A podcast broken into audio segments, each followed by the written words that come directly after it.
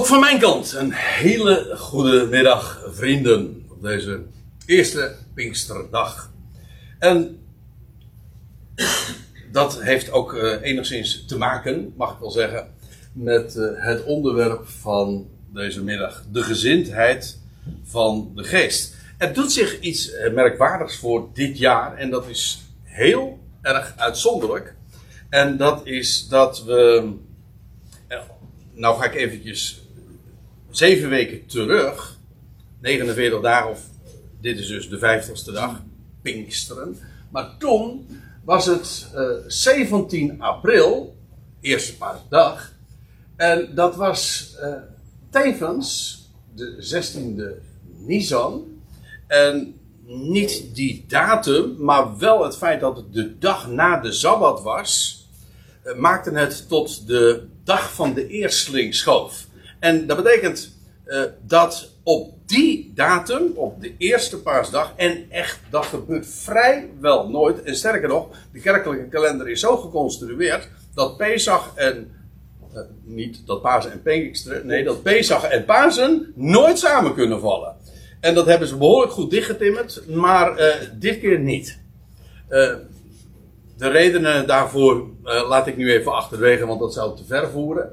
Maar uh, het, uh, het, toeval wilde dat we dus uh, op de eerste paasdag precies ook de dag vierden van ja, de dag van de eerstelingsschoof. De dag dat de Heer Jezus verrees uit het graf als de eersteling.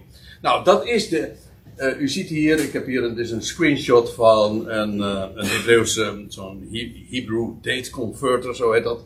En dan, uh, dan vul je de datum in en dan uh, wordt er gezegd van hoe dat dan overeenkomt met de Hebreeuwse datum.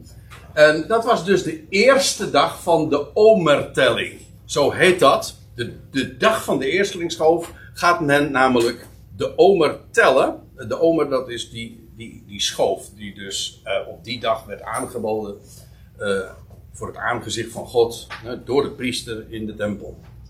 Maar uh, die dag, uh, dat was trouwens ook de in, dat luidde de, de gerstenoogst uh, in.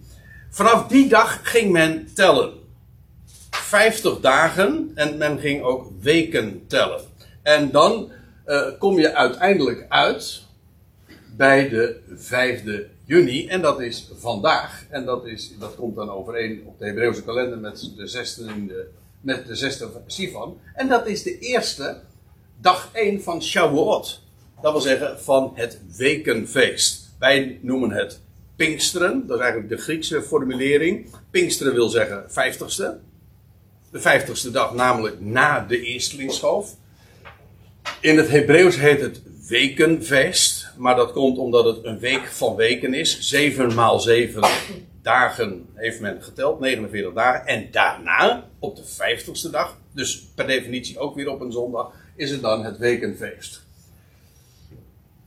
Ik zei al, in, ook op de, in de Hebreeuwse telling uh, is er nogal wat uh, misgegaan, want dat men heeft men dat gefixeerd op een datum, terwijl de Bijbel dat nu juist niet doet. De, de, de dag van de eerstelingsschoof, daar wordt geen datum voor genoemd, maar het wordt gezegd, het zou zijn de dag na de Sabbat. En uiteraard, als je dan 50 dagen doortelt, of 49 dagen doortelt en de 50ste dag is dan per definitie weer op een dag na de Sabbat, oftewel op een zondag. En dat is uh, vermeldenswaard. En ja, meestal is het zo dat uh, dan gedacht wordt aan Handelingen 2, hè, de Pinksterdag bij uitstek. En dan zegt men de eerste Pinksterdag. Nou, dat is helemaal niet de eerste Pinksterdag.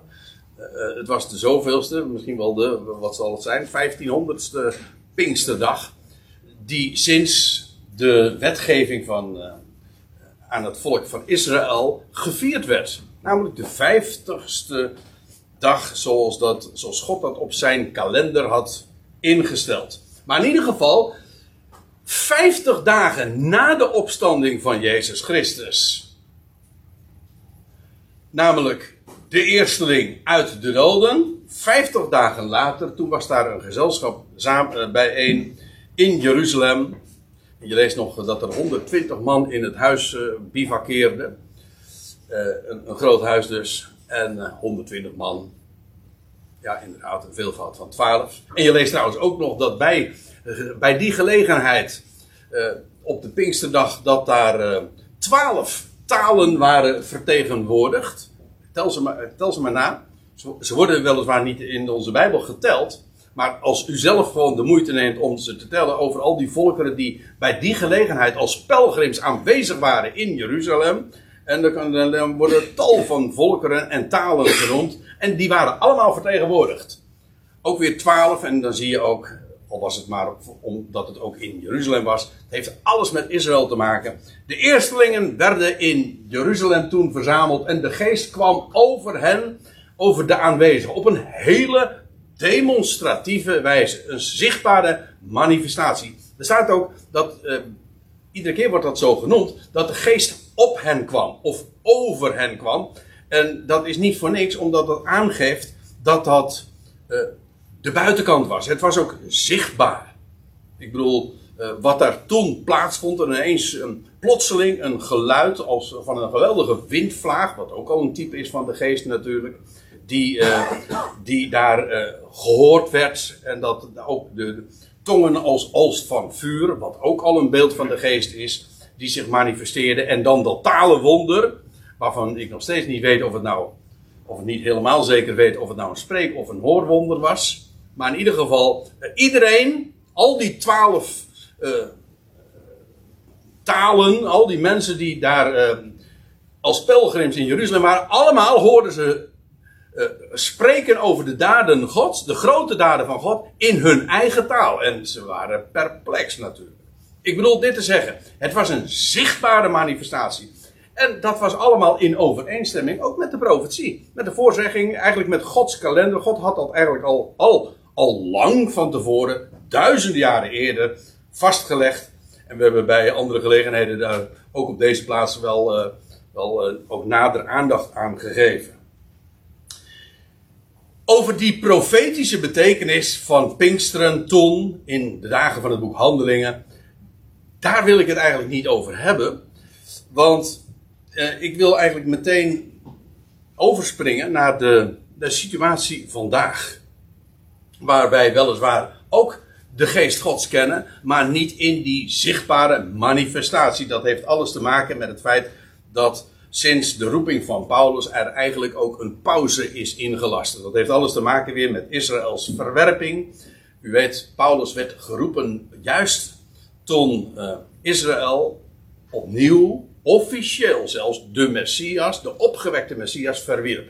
Weet wel, de eerste keer dat zijn naam vermeld wordt is wanneer het Sanhedrin Stefanus stenigt. Nou, hoe dan ook, uh, dan breekt er een pauze aan, een onderbreking.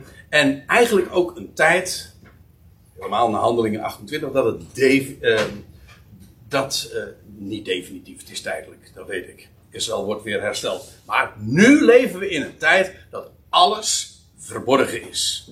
En niets zichtbaar is. En dat vinden sommige mensen, of heel veel mensen, uh, heel erg triest.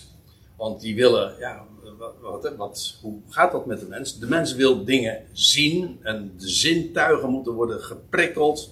En zichtbare manifestaties. En als, en als God dat dan niet doet, nou dan, gaan we, zorgen we er zelf wel voor. Voor, voor zichtbare fenomenen. En dan eventueel faken we dat. Ja, ik zou van al deze dingen nu voorbeelden kunnen geven, maar dat, dat doe ik niet. Ik wil alleen maar aangeven dat Gods, op Gods programma is het nu pauze. Alles is inderdaad verborgen. En het evangelie van de verborgenheid klinkt ook, of zou klinken in ieder geval. En, maar niettemin, en dat is nou eigenlijk waar ik aan wil komen. De geest Gods speelt ook vandaag in, in de huidige huishouding, of bedeling zo u wilt, een grote rol. Alleen dat is niet de geest die over ons komt, zoals ooit op de Pinksterdag en later ook in het huis van Cornelius en zo. Nee, de geest komt in ons wonen. En de Bijbel, Paulus spreekt ook over de verzegeling van Gods geest, die plaatsvindt op het moment dat we geloven in het evangelie van onze redding. daar klinkt het evangelie van je redding. Eerst het evangelie van je redding, Efeze 1. En dan hoor je het. hey, hij is mijn redder. Niet uh, als jij dit en dat en dan wordt hij er. Nee, hij is je redder. Voor jou, voor jou, van al die miljoenen, wat zeg ik, miljarden mensen. Puur om niet, hij is jouw redder. En als je dat evangelie hoort en gelooft, dan word je verzegeld met de geest van de belofte. Maar dat is geen uitwendig fenomeen. Dan gebeurt er niks bijzonders. Dat komt niet in de krant. Of dat wordt ook niet eens door de, de buitenwacht opgemerkt. Hooguit de vrucht ervan. En daar komen we dan toch wel echt eh, heel dicht bij het onderwerp van vandaag. Eh, de vrucht, de gezindheid wordt wel uh, gemanifesteerd. Of in ieder geval werkt zich uit in het leven van degene die mag geloven. Als dat voorrecht jou ten deel valt die geest komt dan inderdaad in ons. En dat brengt mij inderdaad bij dat onderwerp, de gezindheid van de geest. En die uitdrukking, die komen we twee keer tegen. Als je heel ruim telt, drie keer. Namelijk in, uh, in Romein, maar in alle gevallen trouwens in Romeinen 8. En daar gaan we dan ook vanmiddag eens naartoe. De gezindheid van de geest. En ja, dan de eerste keer dat die uitdrukking dan gebezigd wordt is in vers 6 van Romeinen 8. Maar ik kan niet in vers 6 beginnen. Dat zou ik eigenlijk het, eh, de hele context zwaar tekort doen, denk ik. Dus ik begin te lezen vanaf vers 1. En lees met mij mee. Dus, je, dan weet je meteen dat, uh, dat, je, dat het betoog al gaande was, want Paulus uh, trekt een gevolgtrekking. Dus, dat verwijst naar het voorgaande. Wat hij in de voorgaande zeven hoofdstukken heeft uh, verteld. Is er, geen, is er nu geen veroordeling voor degene in Christus Jezus? En als u een statenvertaling hebt, dan staat er nog wat meer dingen tussen haakjes, maar dat hoort er niet te staan. Hè? Ja, nou, dan heb ik het nog niet eens over het woordje verdoemenis. Want de Statenvertaling geeft meestal het woord veroordeling weer met verdoemenis ja, dat heeft nog een veel uh, zwaardere lading.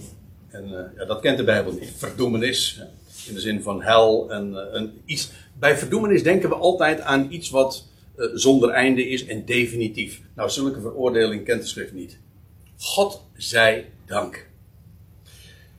Maar dat doe ik niet eens op. Het gaat mij nu meer om de woorden die er nog staan van voor, voor hen die niet in naar het vlees wandelen. Hoe staat het er precies?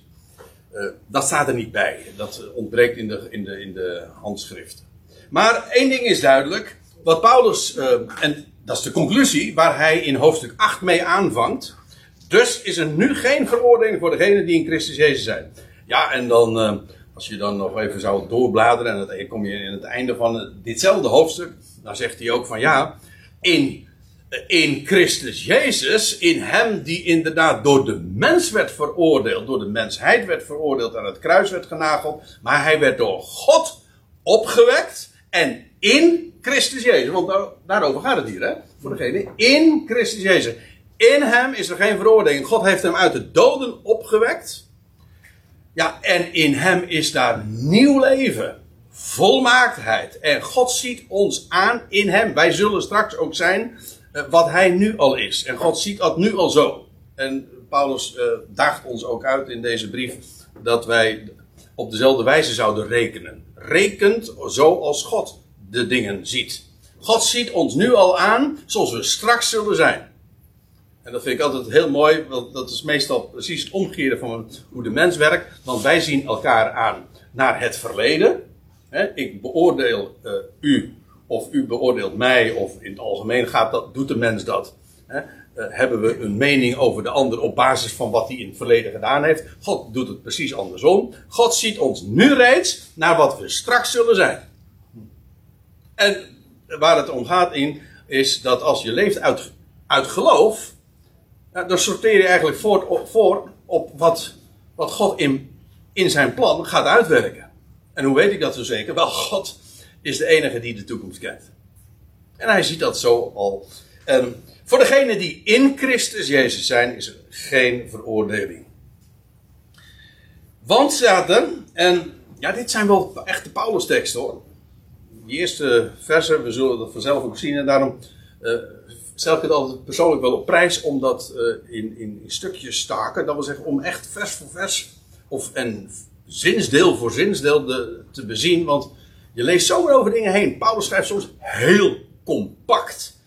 Zodat je makkelijk zomaar eh, de, de, draad kwijtraakt. Dus je moet daar echt goed met je, uh, moet je, goed met je hoofd bij blijven.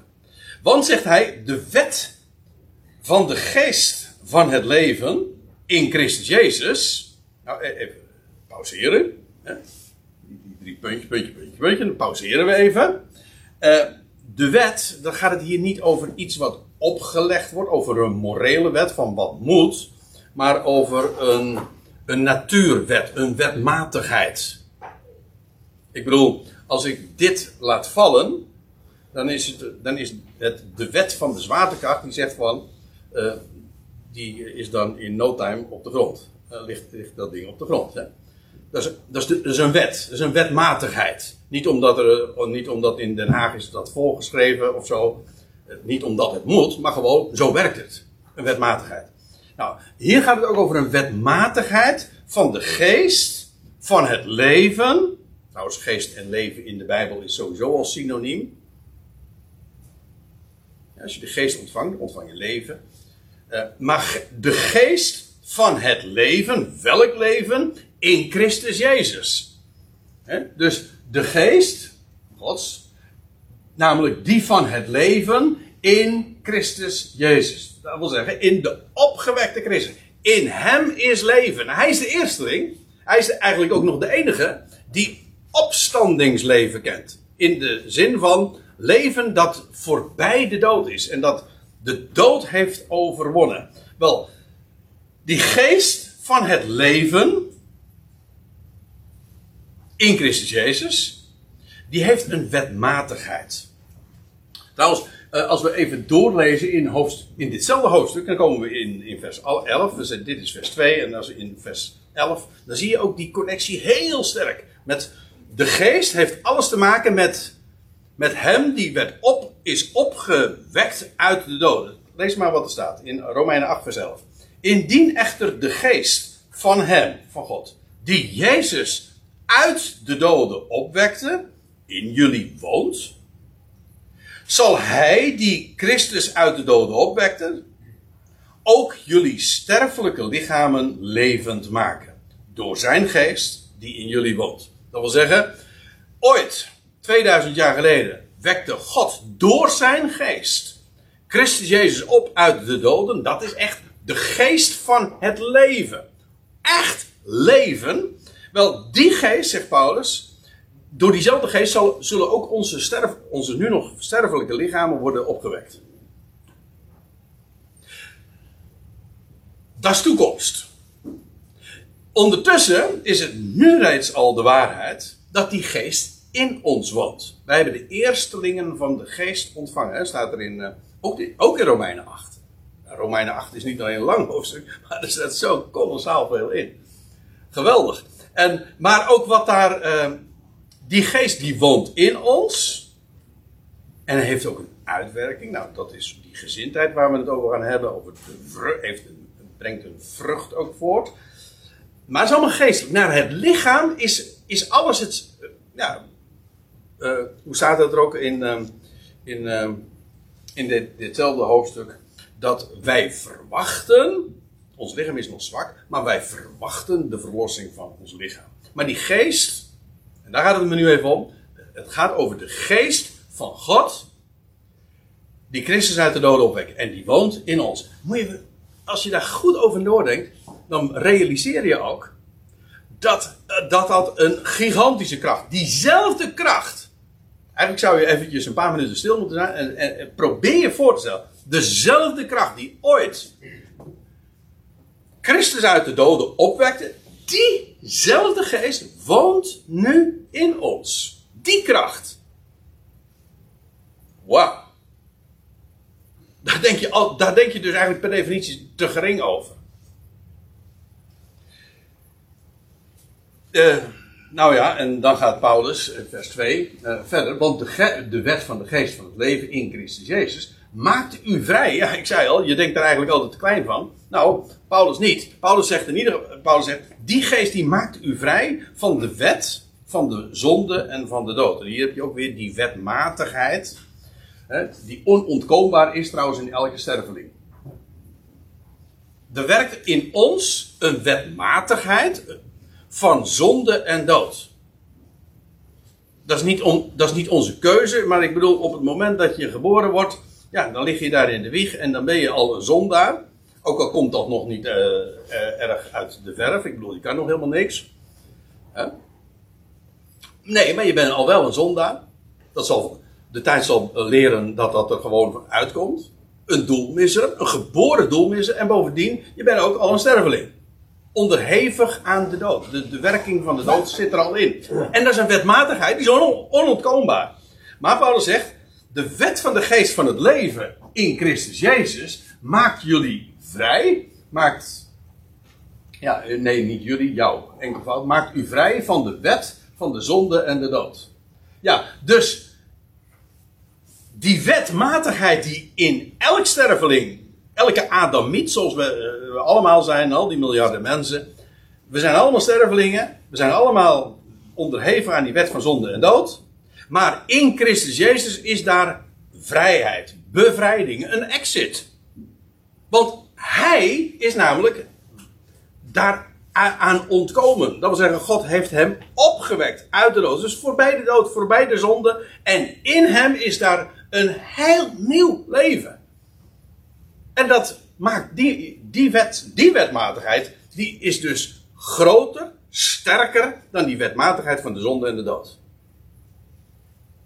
Gaat daar aan voorbij. Met letterlijk aan voorbij. Drie, dagen na zijn sterven werd hij opgewekt en dat ligt allemaal achter hem. In Christus Jezus dus. En die wet maakt uh, ons ook vrij naar het lichaam straks. Nu nog niet. Laat, laat je wat dat betreft ook niks wijsmaken door mensen die zeggen van ja, maar we, ons lichaam deelt ook al in die bevrijding. Nou, die deelt zeker in die bevrijding, maar nu nog niet. En ga, laat je ook niet wijsmaken dat we vandaag dus al iets zouden kunnen proeven van, die, van dat onsterfelijke lichaam of dat uh, gegarandeerde genezing wat mensen dan uh, zulke dingen beweren. Nou ja, dat heeft ook alles te maken met het feit dat men niet inziet uh, wat daar uh, gebeurde in de handelingentijd, hoe dat alles met Israël te maken heeft. Dat is een ander onderwerp. Vers 3, Romeinen 8. We komen dus wel vanzelf bij vers 6, maar ik, dit is nog de aanloop. Want wat voor de wet onmogelijk was, omdat ze zwak was door het vlees. Kijk, vanaf de dagen van Adam is elk mensenkind onderworpen aan de wetmatigheid van zonde en dood. Dat is, hoef ik verder niet uit te leggen. En het feit dat 2500 jaar later de wet, heel precies trouwens, de wet aan Israël gegeven werd, bracht daarin geen verandering. Het is niet zo dat sinds, de, sinds God aan, aan Israël de wet heeft gegeven, dat uh, zij nu niet meer onderhevig waren aan die wet van zonde en dood. Integendeel, integendeel zelfs. Paulus zegt in Romeinen 5 dat de wet uh, zelfs de zonde nog prikkelt. En dat is maar niet een bijkomstigheid, dat is maar zelfs de, de opzet. Opdat de genade des te overvloediger zou worden. Romeinen 5 vers 20. Goed. Uh, die wet, ja, hoe komt dat nou eigenlijk? Je gaat toch niet weg, hè? Ja, dat dacht ik al. Ja.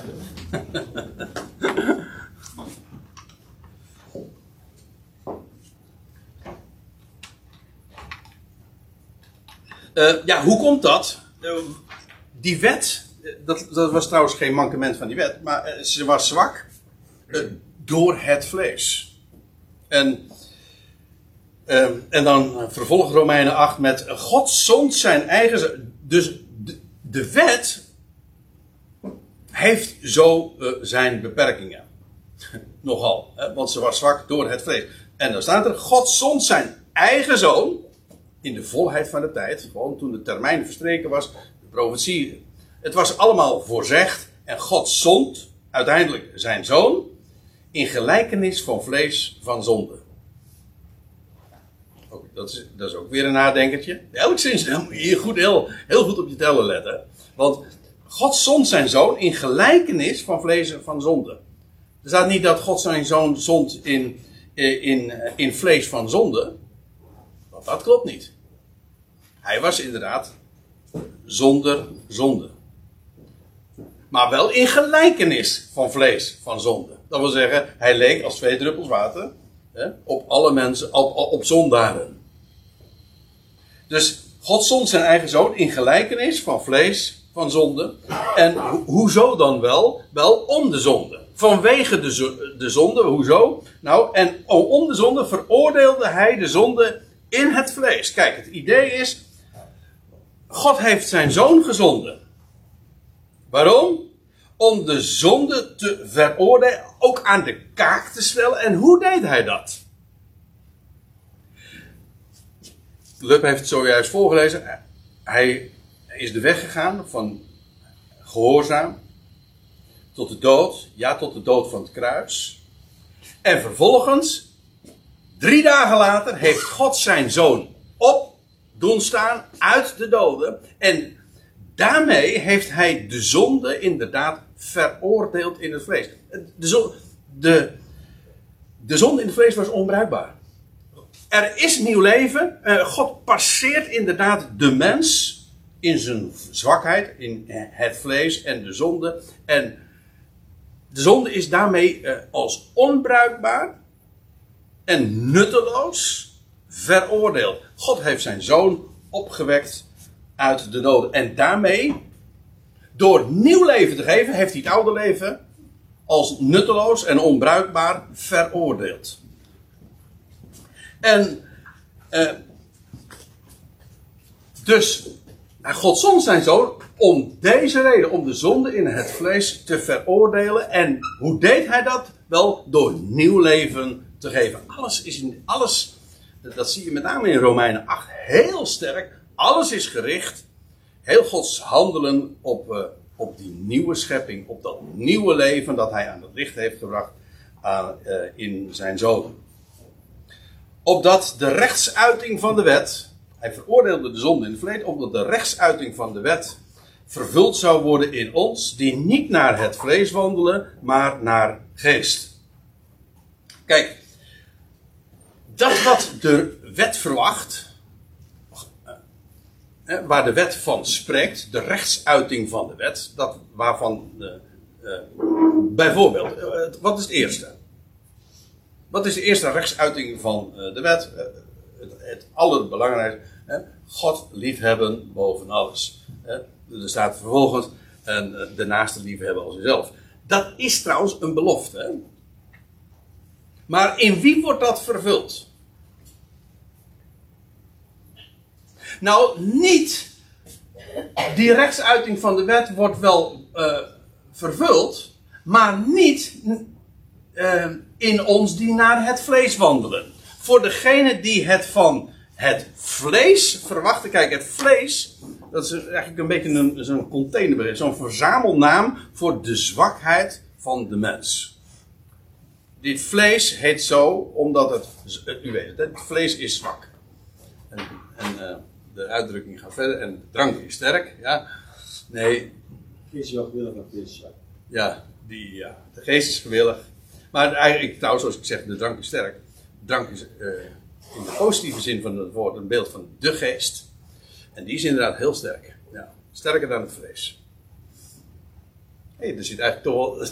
Terwijl ik, hier dit, dit, uh, zeg, uh, denk ik, er zit meer in eigenlijk in zo'n zo'n uitspraak als dat je zo zou denken. Maar u begrijpt wat ik bedoel.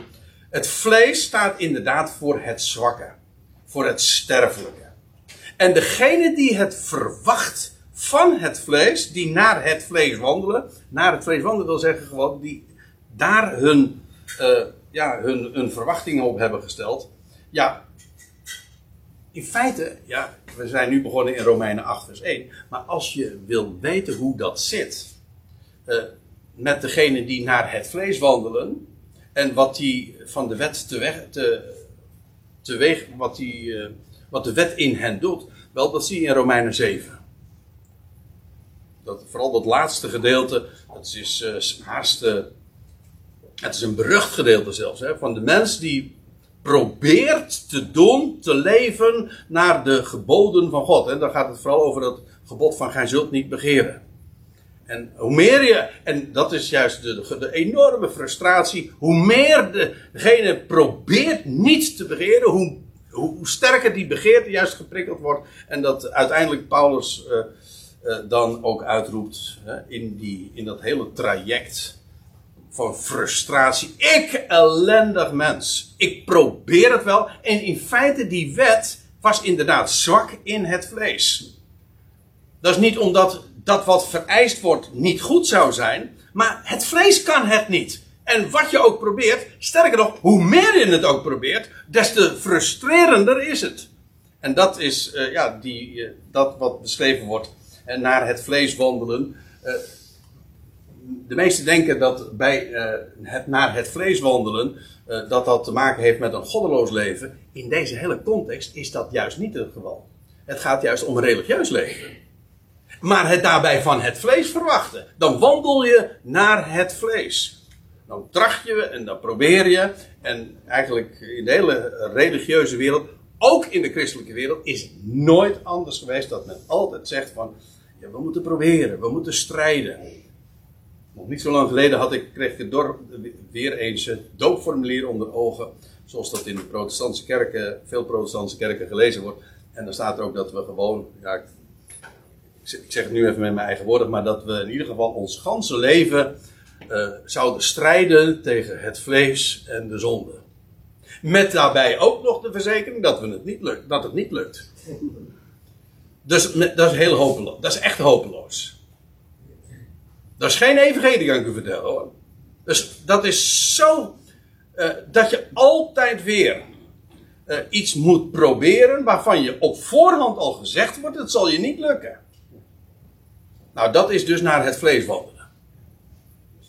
Dan wandel je echt naar het, vlees, naar het vlees, want dan probeer je dingen. Ja, nou, het woord proberen geeft al meteen aan dat het typisch is van de mens. Want God probeert nooit. Nee. En, maar de, die rechtsuiting van de, van de wet, die wordt wel vervuld, maar niet door degene die naar het vlees wandelen, maar naar geest. Want zij die naar het vlees zijn, zijn de dingen van het vlees gezind. Ja? Dat wil zeggen, die het van, het, uh, van de vlees verwachten. En uh, gezind, dat uh, wil zeggen dat je daar bedacht op bent. Ik zou, ik had het gisteren nog tegen jou verteld, René, dat ik van plan was om, om vanmiddag veel te vertellen, om ja, een uitstapje te maken naar dat woord gezindheid. En ik heb dat allemaal op een rijtje gezet en ik heb het vanmorgen allemaal weer uitgeknipt. Want het zou echt te ver voeren. Dus ik ga dat zeker nog een keer doen, want er zit, uh, daar, uh, daar heb ik echt uh, zin in. Ja, in dat, om over dat woord gezindheid en al die samenhangende woorden nog eens wat te vertellen. Doe ik nu dus niet. Maar gezind, dat kan ik u wel vertellen. Gezind zijn op wil zeggen dat je je, je denkzin daarop zet. Dat wil zeggen, je bent daarop bedacht. Als je gezind bent op. Uh, uh, ja, de, de gezindheid wil zeggen dat daar je aandacht op gevestigd is. Daarop bedacht bent. Wel, zij die naar het vlees zijn, ja, die, waar, waar denken ze dan aan? En waar verwachten ze het van? En waar is hun focus op gericht? Wel, op het vlees. En dat kan heel vroom zijn, heel godsdienstig. Dat wil zeggen dat je alles dat je het verwacht van je eigen uh, trachten en proberen. Maar zegt, uh, uh, nou ja, dat, dat brengt Paulus nu hier aan het licht. Hè? Vlees en geest. Ook godsdienstig vlees, dat is gewoon nog vlees hoor. kijk maar na, want er staat er in vers 5, maar zij die naar de geest zijn, zijn de dingen van de geest gezind. Het woord gezind staat hier eigenlijk niet, maar dat, dat hoor je, om dat goed te begrijpen, moet je dat erbij lezen. Dat, dat noemen ze een, uh, een ellips. Een, een weglating. Als ik zeg bijvoorbeeld, uh, ben je nou helemaal? dat is een ellips. Want eigenlijk hoort dat. Ik hoef, ik hoef het niet aan te vullen om, om, voor u om, het, om, het, om de zin te begrijpen. Maar je moet er eigenlijk een woordje bij denken. Ben je nou al betoeterd of ben je helemaal van lotje getikt of ben je helemaal gek? Ja, dat, dat, is een, dat noemen ze een ellips. Hier ook. Uh, want zij die naar het vlees zijn, zijn de dingen van het vlees gezind. Maar zij die naar de geest zijn, zijn de dingen van de geest. Gezind, ja. Precies. Dat, is, uh, dat, dat heet dus zo'n zo, zo weglating. Zo heet dan een ellips. Dat is een heel bekend stijlfiguur. Dat doen we heel vaak in de taal. Vader, ik, heb er, ik had ik kwam er nog eentje tegen. Vader werkt harder dan moeder. Werkt. Dat moet je zeggen. Toch? Vader werkt harder dan moeder. Oké. Of moeder of vader, dat kan ook natuurlijk. Dat, maar daar, daar gaat het nu even niet om. Ja. Meestal is het al omgekeerd misschien. Nou ja, dat weet ik eigenlijk niet. In ieder geval, zij die naar de geest zijn, die zijn de dingen van de geest gezien. Want, zegt Paulus dan, de gezindheid, dat bedacht zijn op, het focussen op, eh, de gezindheid van het vlees is dood. Ja, eigenlijk ook logisch.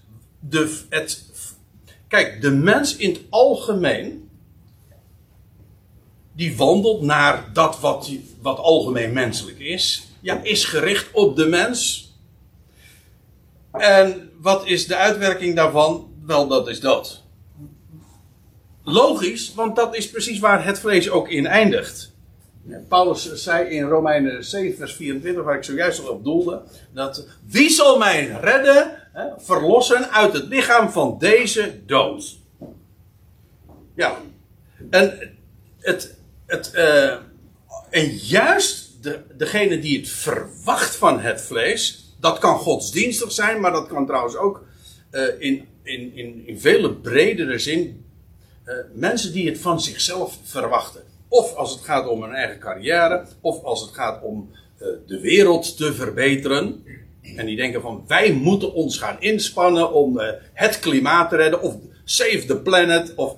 In feite, het is allemaal je verwachting stellen op de mens.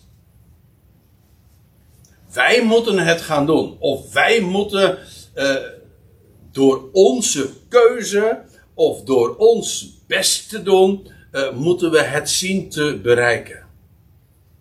En in al die gevallen zie je ook altijd weer uh, ja, hoe, hoe triest dat is. Ik weet eigenlijk ook, op een gegeven moment krijg je daar ook, uh, ik weet het niet, een soort van antenne voor. Dan weet je, dit is zo anti-evangelie. Dit is zo anti wat de schrift ons voorhoudt. Want God zegt altijd, niet jij, niet jullie, maar ik.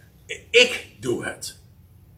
En, en, ja, en dan krijg je natuurlijk altijd vragen: ja, maar wij dan? Waar blijft het roemen dan? Ja, dat is uitgesloten. Maar juist dat vind ik het heerlijke. God zegt: ik doe het. Ik doe het. Dus alle roem is uitgesloten. Als het, of het nou gaat over save the planet, save the world. Hij is de savior of the world. En hij is mijn redder. En ook als het gaat om die rechtseis van de wet. Hè, ook de dingen die, ik weet het, de wet is aan Israël gegeven, maar de geest van het nieuwe verbond werkt ook in ons. Hij en de karakteristieken van dat nieuwe verbond, dat straks ook met Israël gesloten gaat worden, is dat God het doet. God zegt dan niet meer van jullie moeten, maar ik ga het in jullie harten schrijven, zodat jullie het vanzelf gaan doen. Ja, dat is karakteristiek voor Gods handelen. En dan is er niets meer van de mens bij. En de aardigheid is dat wat in de wet gezegd werd en wat als een gebod werd opgevat van wij moeten dit, wij moeten God lief hebben, wij moeten onze naast lief hebben, wij moeten dit en we mogen dat niet. Dat blijkt dan, en wat dus per definitie niet lukte, wat in het nieuwe verband wel gerealiseerd gaat worden, want dan, dan is het ineens God zegt, jullie zullen mij lief hebben. Boven alles. En jullie zullen je naaste lief hebben. En jullie, nou ja, vul maar in. En dan blijkt, gij zult een belofte te zijn. Maar de aardigheid is dat op het moment dat je je realiseert dat het een belofte is, dan, ja, wie moet dat dan vervullen? Als God het belooft, dan is Hij toch ook degene die dat vervult. En dan is het dus niet meer van, ja, uh, gij, zult, gij zult heilig zijn. En, en dan maar je best doen om heilig te worden. En dan de ontdekking te doen dat, je, dat het je niet lukt. Of je hoort de woorden, gij zult heilig zijn. En je hoort een belofte, dat is nieuw verbond. Dat is evangelie. En dan hoef ik niks meer. En dan zeg je, dank u wel God, dat u dat belooft en dat u het dus ook gaat doen. En dat is relaxed. Wat trouwens altijd als een bezwaar wordt opgevat. Want dan zeggen ze, ja, dat zal onmakkelijk wezen. En dan denk ik altijd, amen. Dat is verrekte makkelijk.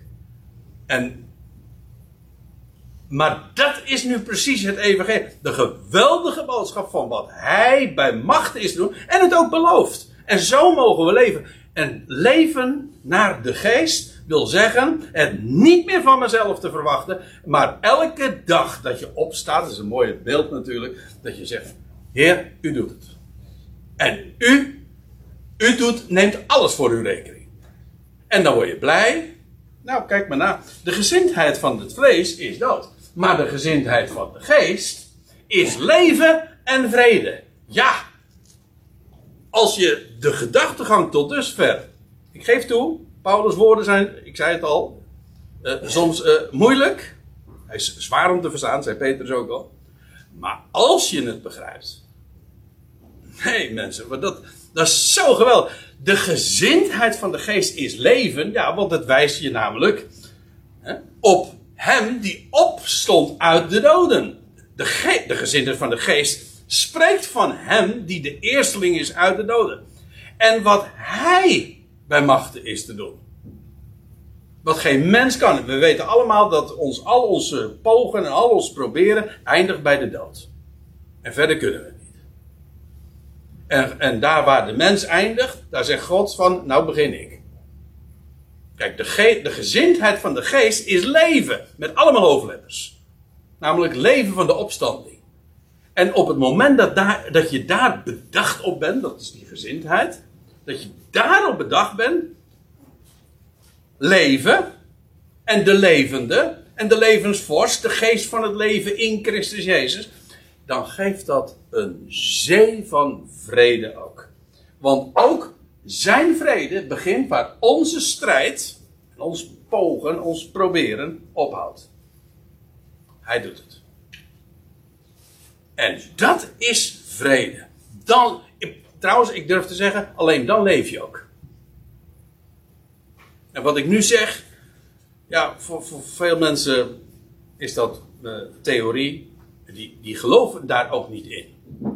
Hoe kun je nou leven uh, en het allemaal van hem te verwachten? En hem bij voorbaat te danken. En, en ze denken van, ja, maar dat, dat kan dan nooit. Maar dat is nu juist de gezindheid van de geest. Dat je een groot God kent. En een werkelijk leven kent. En dat hij niet alleen bij machten is te doen, maar ook belooft te doen wat ik niet kan. En ik dank daarbij voor, en je dankt daarbij voorbaat je God voor. Nou, dan heb je vrede. En dan, en dan heb je ook leven. En natuurlijk, de verlossing van ons lichaam is toekomstig. Maar dan is daar al in het hart, in ons, in ons bestaan, al. Ja, dan is dit lichaam, ook al is het sterfelijk, een tempel. Want zijn geest woont in ons. En, en werkt dan ook die gezindheid uit. Je wordt dan, want door zijn woord ben je bedacht op die dingen. Goed, nou, dat was de eerste vermelding van de gezindheid van de geest. De, de aanloop was wat lang. Maar goed, die eerste zes versen, daar loopt dat dan op uit. Dan zou je gewoon door moeten lezen. Gaan we nu dus niet doen, want ik wil het hebben over die gezindheid van de geest. En die komt nog een keer voor. En wel voor de tweede keer als uitdrukking. En dan komen we uit in vers 27. En ik haak aan bij vers 26. Evenzo, zegt Paulus dan. Uh, evenzo echter komt ook de geest onze zwakheid te hulp. Ja, in het eh, direct voorafgaande uh, had Paulus al gezegd dat de hele schepping in barensnood is, in die zucht. Dat is niet zo moeilijk. Dat zien we om ons heen. De hele schepping zucht. En Paulus zegt erbij, ook wij zuchten. Naar het lichaam. Hè? Want tot aan de verlossing van ons lichaam. Dat is, als ik me niet vergis, vers 24. Klopt dat? Dat weet ik niet uit het hoofd. Maar uh, in ieder geval, daar lees je, daar wordt daar over gesproken. Ook wij zuchten. Hebben de moeite van het bestaan naar het lichaam. Wij wandelen naar de, naar de geest. Dat wil zeggen, we mogen zo wandelen. Maar niettemin, naar het lichaam zuchten wij net als de rest van de schepping.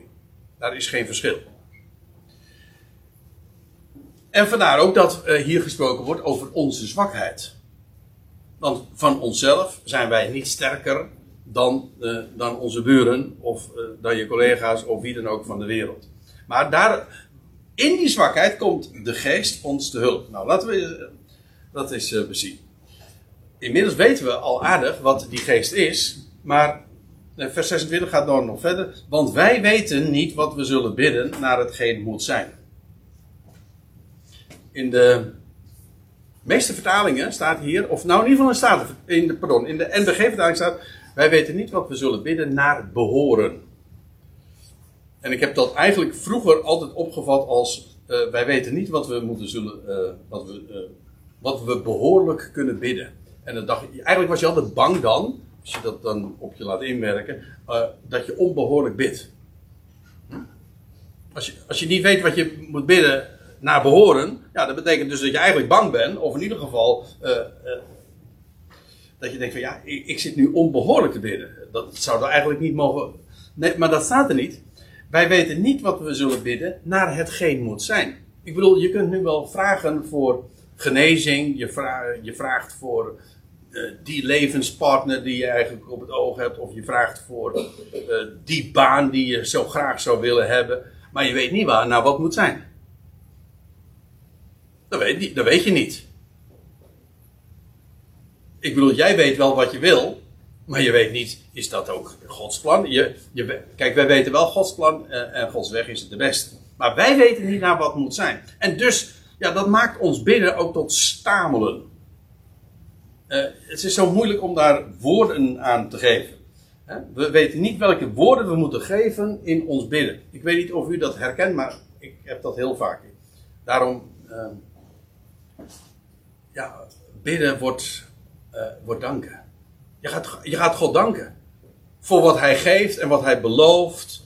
En dat wat er ook gebeurt, dat zijn weg altijd de beste is. Ja, en als je dat gaat, als je daarop bedacht bent, dan, dan wordt dat dankzegging. Het enige waar je echt voor, waarvan ik wel weet dat ik kan bidden naar wat moet zijn, dat is dat ik, dat ik echt besef krijg van wat ik in Christus heb. Vandaar ook dat Paulus ook eigenlijk altijd daarvoor bidt. Hè? Dat hij altijd, dat we verlichte ogen krijgen. En dat we besef zouden hebben boven kennis van zijn wil. Die dingen. Wij weten niet wat we zullen bidden naar hetgeen moet zijn. En vandaar ook dat hij spreekt over onuit, uh, onuitgesproken verzuchtingen. Nou moet ik uh, er wel iets bij zeggen, want hier uh, zijn nogal wat misverstanden over.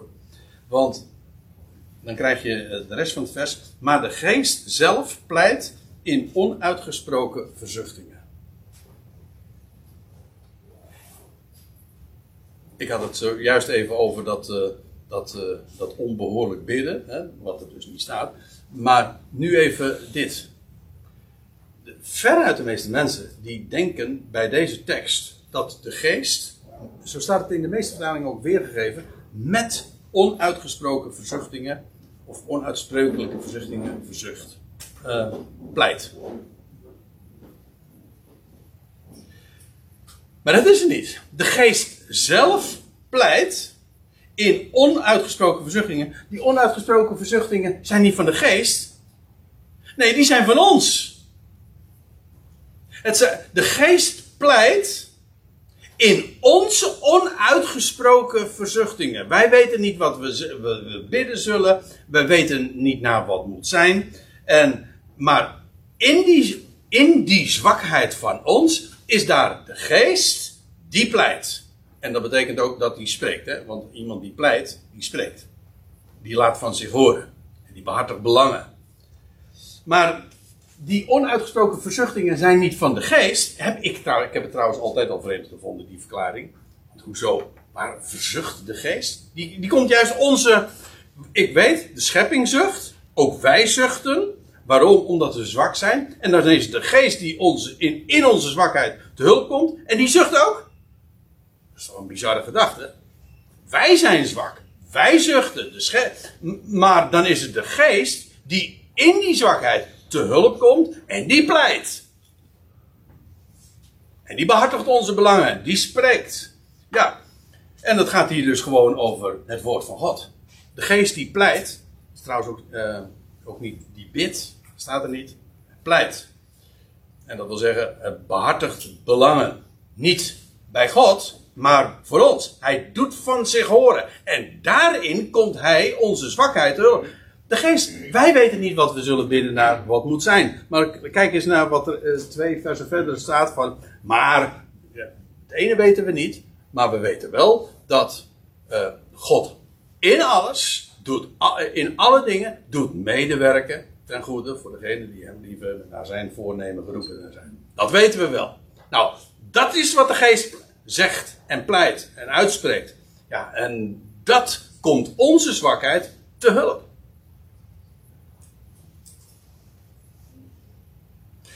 Want er staat er nog bij. Hij, die, hij nu, God, die de harten doorzoekt. Er is slechts één die ons werkelijk kent. Ook van binnen, dat, de hart, dat zijn de harten. Die weet, en nou heb je hem weer. De gezindheid van. Weet wat de gezindheid van de geest is.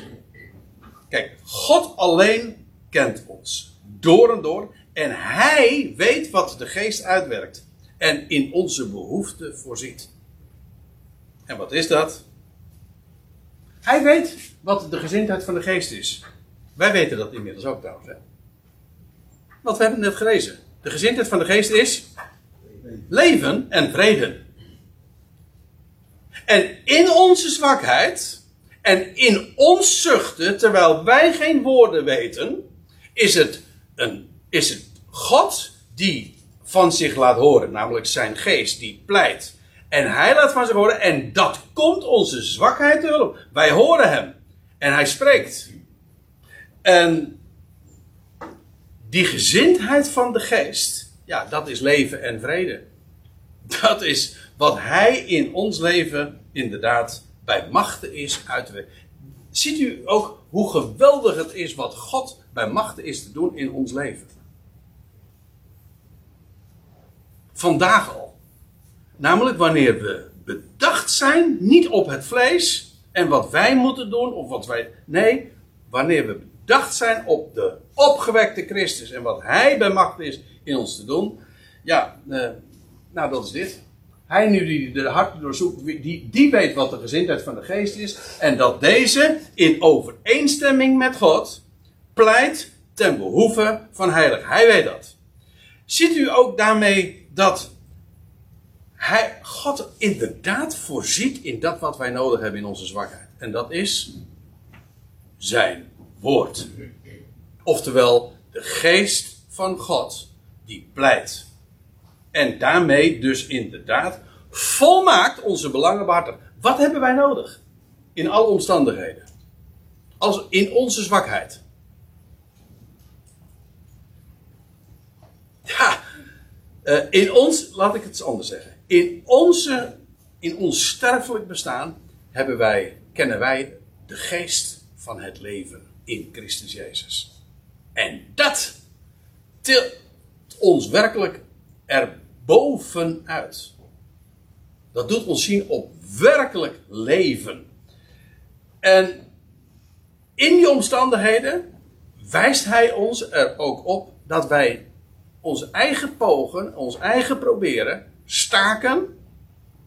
En dat we zien op Hem. En dat Hij vervult wat wij niet kunnen. En dan hebben we vrede. En God, die ons kent, Hij geeft precies wat wij nodig hebben. In onze zwakheid, dat blijft. In een onverlost lichaam tot op dit moment. Maar in die omstandigheden is Hij daar. En Hij geeft ons precies dat wat nodig is.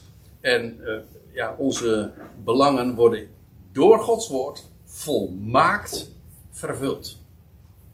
Hij doet ons namelijk zien op hem.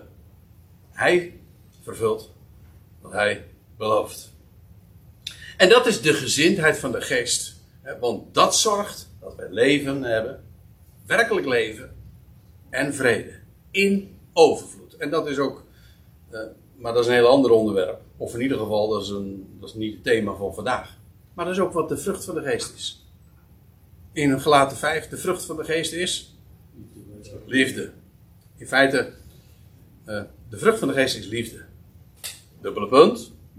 Wat is liefde? Vreugde, blijdschap, vrede, langmoedigheid. Eigenlijk is die vrucht van de geest gewoon liefde. De liefde Gods. En de uitwerking daarvan is, die uit zich in, in werkelijk in, in vreugde, in, in blijdschap en geduld. Kortom, alles, al die eigenschappen die ons vlees probeert, maar niet lukt, die vervult God en die geeft God daar waar we zien op Hem en op alles wat we in Hem bezitten. Ja, dat is, uh, dat is het mooiste, het grootste wat er bestaat. En uh, die gezindheid van de geest, leven en vrede, dat geeft God zomaar.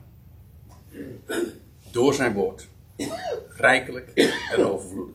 Nou, dat wilde ik vanmiddag heel graag met jullie delen. En uh, ik, ik, weet ook, het is, het is de rijkdom. Ik, ja, ik, ik zie naar ik, kijk nu naar allerlei gezichten en, en, en soms zie, uh, dan weet je ook van. Uh, kijk, ik weet gewoon dat dit waar is. En het is zo enorm rijk. Maar ik zie ook aan allerlei mensen zeggen: ja, dit is het. Want hij stelt namelijk nooit teleur. Hij geeft zoveel meer. En in plaats van dat, on, dat is het echt het laatste, dat, dat eindeloze getop waarvan men dan zegt, ook hier ter plaatse in, dit, in, in dat mooie Urk, en, en, en, en ver daarbuiten, altijd maar weer dat, dat religieuze streven en proberen en het leidt helemaal tot niks. En dat eindeloze getop, dat dan evangelie moet heten, een godzalig leven. En, en, en in werkelijkheid is het niets anders dan strijd en moeite en proberen en mislukken en frustratie. En dan denk je van, hoezo evangelie? Hoezo evangelie? Werkelijk een vreugde. Of, of dat je werkelijk een redder der wereld hebt. En die zegt van, en ik kan in jouw leven doen dat wat jou helemaal niet lukt. Zie op mij, ik doe het. En ja, dat is het makkelijkste wat er bestaat. Waarom? Omdat je niks hoeft te doen. En waar is dan het roemen? Dat is bij hem. Alle roem is uitgesloten.